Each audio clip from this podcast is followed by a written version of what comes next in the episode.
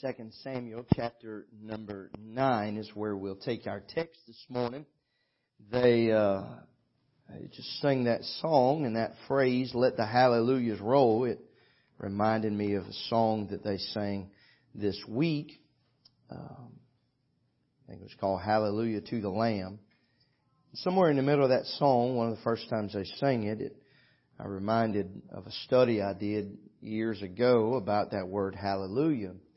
You, you, in modern times, you normally, especially in our circles, you, you hear the word hallelujah.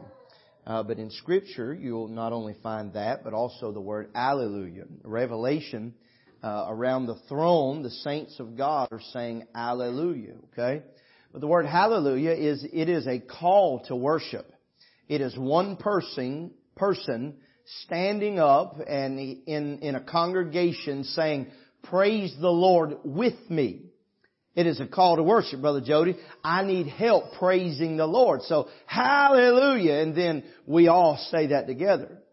But one of these days, after it's all said and done, and all of the saints of God and all of the angels are around about the throne, and uh, the devil is one of these days cast into the lake of fire, we'll never have to worry about sin and never have to worry about saying goodbye or any of those things again. All of those saints are going to say Hallelujah. And I just thought one of these days when they say hallelujah, why wouldn't they say Hallelujah? It's because everybody is in one mind and in one accord. When it comes upon one person to praise God, it's on already upon them all to give Him the glory. So there's no need for that other word. Y'all praise the Lord with me because they're all praising God at the same time. It's, it's a blessing if you get in there and you, you figure some of those things out and then the Lord just says, hey, won't you just go ahead and say whoopee and hot dog and let everybody enjoy it. Amen. Uh, it's Father's Day today and uh, we're not going to be preaching about fathers. And so if you came looking for a Father's Day message, I, I do not apologize, but I feel sorry for you. Um, but we're going to give you the testimony of Mephibosheth. I'm going to give you part one of the testimony of Mephibosheth. Lord put this in my heart this week and, and I've got in my Bible underlined all throughout this chapter. Not a very long chapter, but for the sake of time, I'm not going to read it all. It's only 13 verses. But uh, today may have a, a, little bit of academic in it, um, and so we may teach you some things. But I want to try to give you the testimony of Mephibosheth today. If you'll start reading with me in verse number one, we'll read those first few verses, 2 Samuel chapter 9. Verse 1, And David said, Is there yet any that is left of the house of Saul, that I may show kindness for Jonathan's sake, or show him? And verse number 2, And there was of the house of Saul a servant, whose name was Ziba, you can call him Ziba if you want to, not going to bother me. And when they had called him unto David, the king said unto him, Art thou Ziba? And he said, Thy servant is he. And the king said, Is there not yet any of the house of Saul that I may show kindness to, uh, kindness of God unto him? And Ziba said unto the king, Jonathan hath yet a son, which is lame on his feet. Let's pray today. God in heaven, we praise your holy name for being so good to us. God, we give you the glory. And God, we pray today that you'd help your word to be preached. God, you know what's in my heart. And God, you know the end of this message that you put in me. I pray that you'd help me now this morning just to be able to give your people what we stand in need of today. I pray you'll cheer our hearts. God, I pray that you would encourage us to tell someone about you and what you've done for us today. We give you the glory and the honor in Jesus' name. Amen. Well, I'll give you this this message title again here in just a moment. Uh, but according to these first three verses, you're not really going to get the um, the context of what we're preaching about uh, until about halfway through this thing. But I want you to know today, just based on that title, that every single born again person, whether it's a young boy, a young girl, whether it's a middle-aged person or an older person, if you're born again by the blood of Christ, you have got a testimony or a story to tell.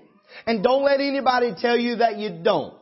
From the day that you were saved, matter of fact, the day you were born, I'm sorry, matter of fact, the day you were conceived, no, no, no, Jeremiah said way on before that, God had His pen out writing your story, amen?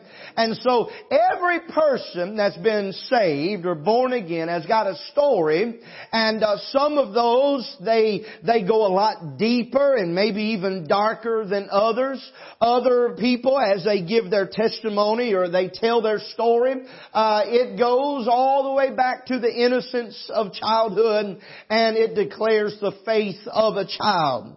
Uh, but uh, as we look at our text, we see uh, this. We don't even know his name yet, uh, but we see that David is here and a servant of Saul named Ziba is here. We know that Jonathan is mentioned, but but uh, not by name, but by condition. We find that there is a a son mentioned, and uh, Ziba said that Jonathan hath yet a son. He doesn't tell us his name. He doesn't tell us anything about him other than his faults. And he says he is lame on his feet. And so as we look at this and we'll take this morning and we'll finish the message tonight, uh, if I can borrow your imagination for about 21 minutes, I want to preach on the thought, the testimony of Mephibosheth. Now if, if I were to tell you my testimony, I'd go back, you've all heard it, most of you have heard it, I'd take you back to when I was about eight or nine, uh, when we moved to Hollister and I'd, I'd take you through some of the years as I began to go to church and, and I, I thought I was saved and this, that, and the other. And so what I would do, Miss Denisha, is I would give you the history of myself. And I believe if we could find a place to, to put Mephibosheth here today, I believe the first thing that he would give us is his history. I believe that he would say, you know, I'm royalty. He said, uh, I am the son of Jonathan and the grandson of Saul. Benji, he would begin to tell us his history. If we were to look in our books, we would find that, that uh, the, the name Saul, it means asked for or demanded. He was demanded to be king, and as such, he kind of fell in track uh, with that name. He demanded things from, from Samuel. He demanded things from God. Uh, but then he had a son whose name was Jonathan, and the name Jonathan means not demanded, but the Lord gave. Now isn't it amazing today how the generation upon generation can have uh, different na- things that they are known for. Uh, the generation of Saul was known for his demanding spirit, uh, but as you read the story of David and Jonathan, you find that he was a blessing uh, that was given to David as a friend that would stick by him. Even I believe Jonathan would have stood beside David as David being the king, even though it belonged to Jonathan. I really believe that. If it worked out that David became king, Jonathan was given as a friend to David to be that friend even though he wasn't named the king. So we see that uh, Mephibosheth has given us his history and he says, you know, I, I, I am royalty. My granddaddy was the first king of Israel and the first king of Judah and he was a mighty man. He stood head and shoulders above the other men and he began to think about his own daddy and, and on Father's Day that, that'd be a good time to think about, about our daddies. Whether it's good or bad, it'd be a good time to think about our daddies and I believe Mephibosheth began to think about his daddy and began to think about those few years, and we'll get into that in a moment, but begin to think about those few years that he had with his daddy uh, there in the palace, and, and he was only five years old uh, that we'll find over there in chapter number four. Uh, but I believe he began to talk about Jonathan as any young boy would. I got a picture on my phone, Brother Stanley.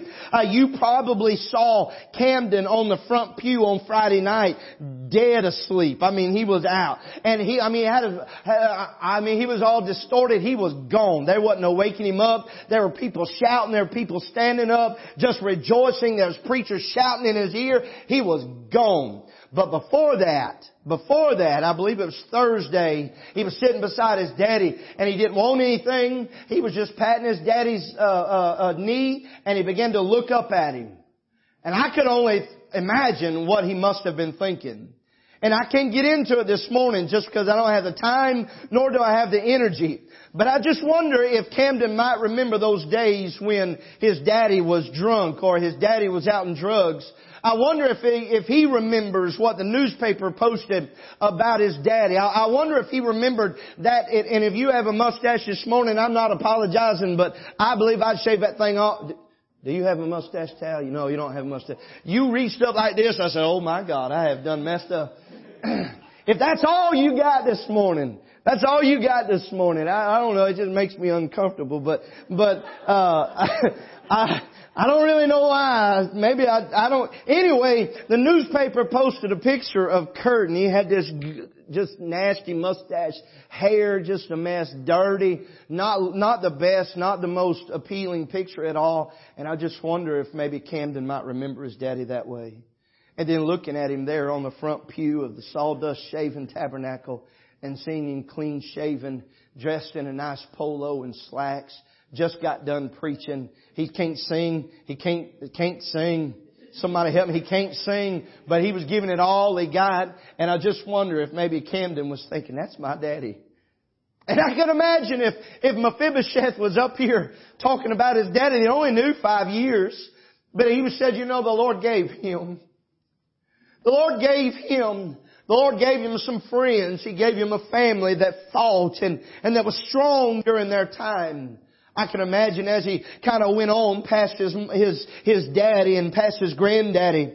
And I, I maybe see a little glimmer of sadness because over in 1 Samuel chapter number 31 verse number 2, the Bible says that the Philistines killed uh, Saul and Jonathan and Saul's other sons. All of the males except for one were killed in the battle there with the Philistines. I can imagine maybe as he thought about his uncle, the, the only uncle that he had left. His name was uh, Ishbosheth. And I, I believe he probably, if you, you can look back in chapter 4 again, and you could, you could imagine maybe how sadness as an adult, Mephibosheth is an adult here, he's got a son according to the text. And Nick, I believe that he probably began to think about his uncle and how that his uncle became king for a little while himself of Israel and how that he himself was in hiding. Uh, but then I wonder if he remembers the day that, that everybody else died, but now his only living relative has now died. Someone came in and, and stabbed him under his fifth rib and he died in the place where he was relaxing. Hadn't done anything wrong. He was just put in the office of a king. He began to think about this. In his testimony, he begins to think maybe about his own name. He says, you know, my granddaddy, he was a demanding man, but my daddy, he was, he was a man that God just, he just gave him to us. Then I think about my own name, he said. The name of Mephibosheth, it means a destroyer of shame. That's a pretty valiant name. This is a man that, that ought to be, you know, maybe wearing a, a, some armor and has a big sword and a big shield and, and he said, my name means destroyer of shame. I'm going to come in there and if there's, there's wickedness or if there's idolatry, I'm going to banish it. He said, my name means a destroyer of shame. I'm going to bring hope. I'm going to bring gladness back to a land. He's talking about his history. He said, that's what my name means, but I've never been able to live up to it. So we go to point number two. We just saw his history. This is why he never lived up to it, because he had a handicap. He had a handicap. If you were to turn over to chapter number four, you'll find that uh, there the news came of Jonathan's death to his nurse.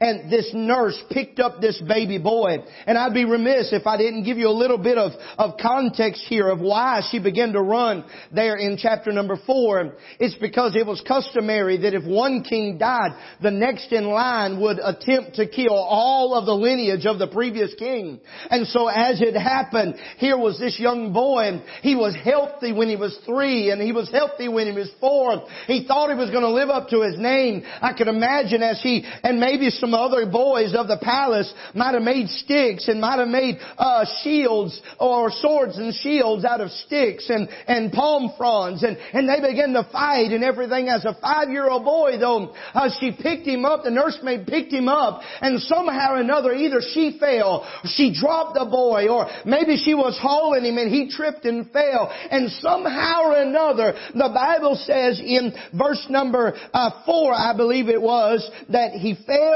and became lame. He says, my name means a destroyer of shame. Uh, I've never quite been able to live up to it because of my handicap. We're talking about, talking about the testimony of Mephibosheth. The word lame in your King James Bible, it means to be smitten. I told Lori on the way home yesterday, I said, in my mind, I know that wheelchairs were not invented back then, Allie. But in my mind, I always take those uh, um, ancient people and I kind of put them with modern day things. You know, so here's Mephibosheth, you know, 4,000 years ago, whatever it is, and, and he's rolling around in a wheelchair. Well, that didn't happen. So I began to wonder, well, how lame was he? How lame was he? So I've read, I don't know how many men, probably 20 different men about this particular subject. And Nick, not one of them told me how lame he was. Such a disappointment. Some said that, well, it could be that, you know, he, he, kind of like Jacob. You remember God touched the hollow of Jacob's thigh and he halted upon it all the days of his life. So he was crippled. But every time he remembered that, he said, I'm not crippled, I'm blessed. But here was, here was Mephibosheth. It says he was lame. Never anything, to out never anything about a blessing. So one man said that it could be maybe his hip was out of joint from the fall and never got set. Somebody else said maybe he broke an ankle or broke a, a leg or twisted a knee and it never, because of the hurried and because of the, the turmoil of the day, it never was uh, uh, uh, made right. And so maybe it was just one leg. But according to verse number 13 of our text, the Bible says that he was lame on both his feet. So whether he was completely crippled or, or maybe Benji, he was just, uh, maybe he just had a, walk, a, limp when he walked, I don't know. But either he could walk and everybody saw how crippled he was as he, as he hopped and as he hobbled along, or maybe he just had to sit until someone else came by to pick him up.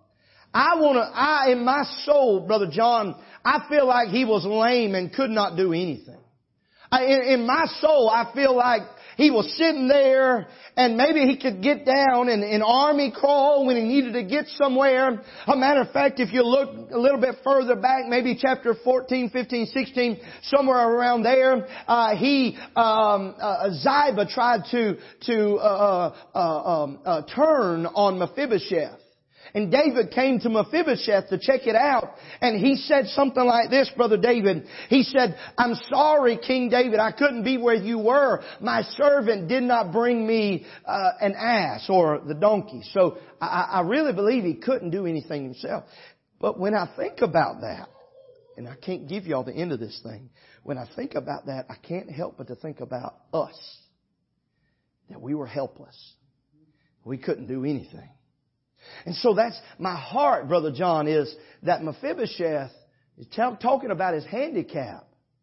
He just said, man, I should be out there fighting the best fights and tearing down this and tearing down that, bringing glory and honor and respect to God. But I've never been able to live up to it because of my handicap.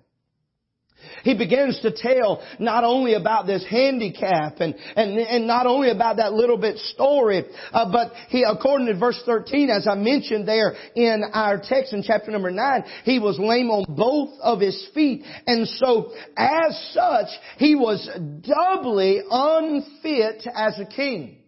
He, according to the law in antiquity, he could not become a king because he was crippled. Because a king was expected to go out and fight. And he couldn't do that. So, in as far as the lineage of Saul, he was allowed to live because he was no threat. Nobody even worried about him. He couldn't do anything even if he wanted to. You'd surely, if he wanted to stick you in your fifth rib, you know he was coming because he'd pull himself along. He'd have to have somebody come with him in their, in him in their arms and bring, you would, he's no threat. Just, just leave him alone. He was no concern. So this brings us, as we look, chapter, uh, chapter number three, uh, he, Jonathan, chapter number nine, verse number three, Jonathan hath yet a son, which is lame on his feet. The king said, where is he? Ziba said, well, he's in the house of Machir, the son of Ammiel, in Lodabar. Now, this is probably about as far as I'm going to go today, but I, have wondered, I've always, I've always kind of bypassed Machir and, uh, Ammiel, and I went straight to Lodabar. Well, he's in, he's in Lodabar. And I know what Lodabar means, I'll tell you that in a moment, but before we ever get to Lodabar, we gotta figure out what in the world is Machir, who he is. Well, as I begin to look, the word Machir is, eh, his name means sold or salesman. I'm like, well, that helps me not a bit. But if we were to turn over to chapter number 17, verse number 27, David now is the king of Judah. He is now king of Israel. So he's the top dog. Verse 27 of chapter number 17, 2 Samuel, and it came to pass when David was come to Mahanaim that Shobai the son of Nahash of uh, Rabbah of the children of Ammon and Machir the son of Amiel of Lodabar and Barzillai uh, the Gileadite of Rogelim brought beds, basins, vessels, wheat, barley, flour, corn, beans, lentils, pulse, honey, butter, sheep, cheese for David and for the people that were with him to eat, for they said the people is hungry and weary and thirsty in the wilderness. So one writer said that because of that, here was a man, regardless of his name, regardless of his occupation, that simply showed kindness. But because of his name, I believe it's proper that we could today make the assumption, and I know it's dangerous to do so, uh, but I believe that we can make the assumption uh, that he was a profiteer, and because of that, whoever was king, he was on their side. So, before, Saul was the king, right? Saul was the king, and as such, he had a relationship with Saul. Now, we, we've kind of transitioned back now a little bit earlier than chapter 17. Matter of fact, before chapter number 9. Saul was the king of Israel and of Judah. He was the king of all of the country. Machir was a salesman, whether it be of weapons, or if supplies, no matter what he needed, he could get it. When the king needed something, he was on his side. So, we, we look at, at that thought. When the king needed something, he was on his side. What happened in chapter 31 of 1 Samuel? The Bible says that Saul and his sons were killed except for Ishbosheth. Ishbosheth, he himself hid for a while. Then he was risen up, he was raised up to become king of Israel, not Judah, but of Israel. As he became king of Israel, the, the nation split and Judah needed a king, so they put in David as the king.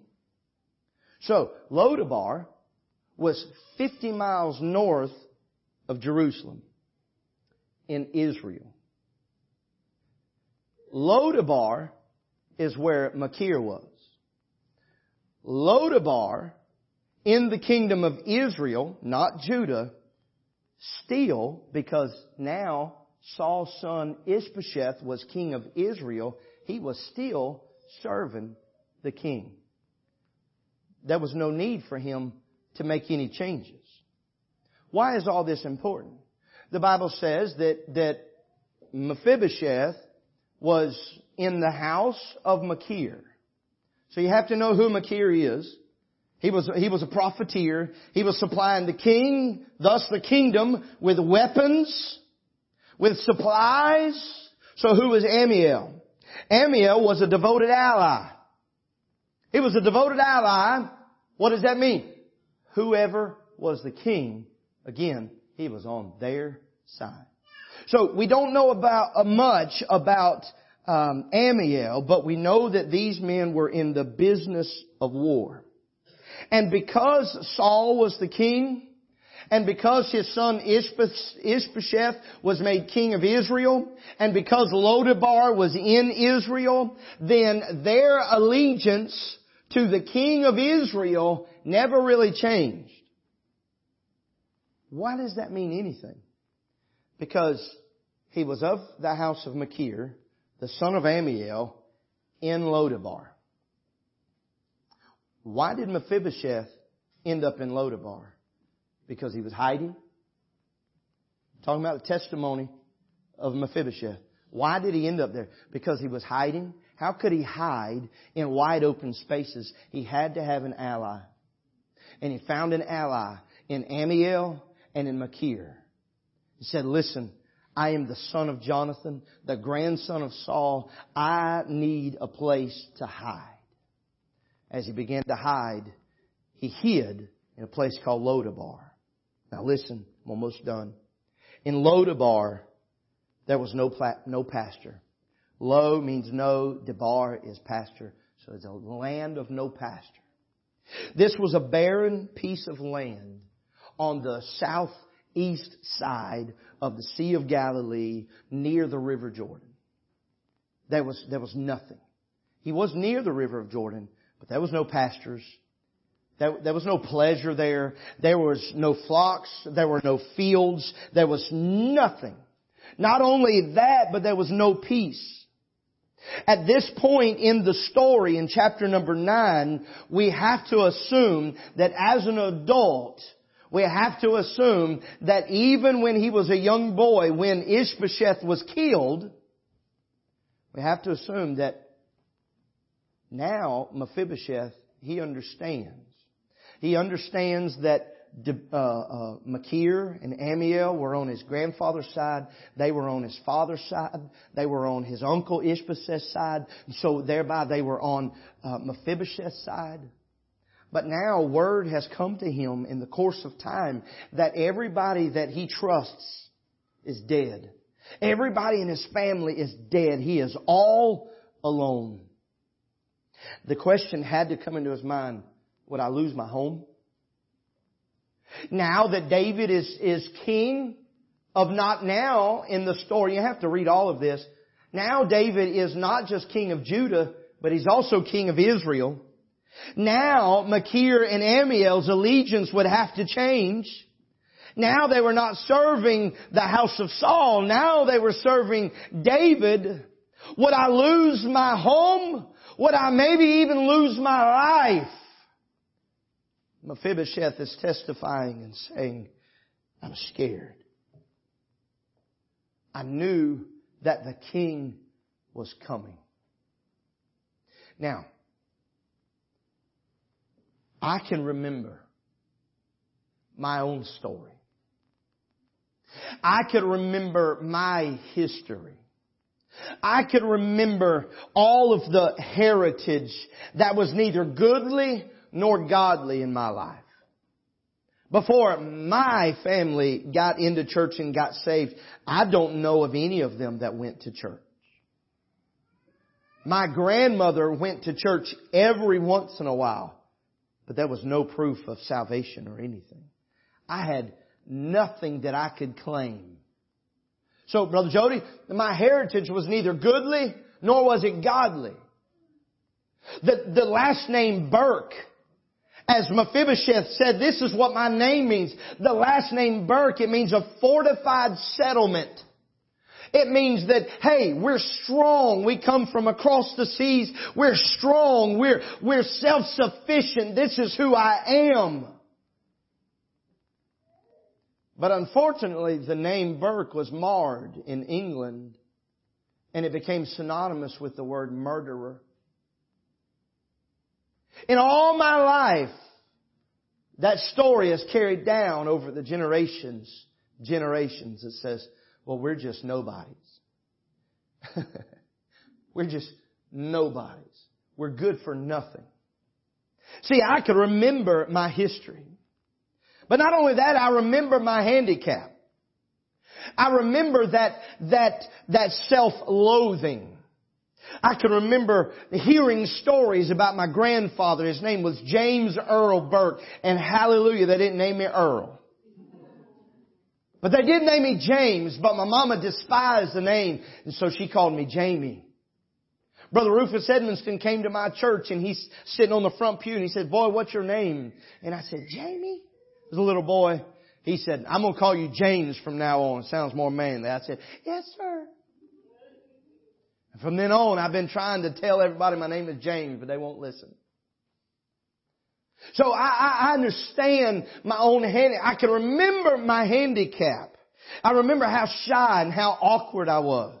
I remember what a sinner I was. I remember how, how my life was ruined and how my own body was ruined. I remember those. I remember even to this day how that oftentimes I feel so unworthy. But when I, before I was saved, I felt absolutely unworthy.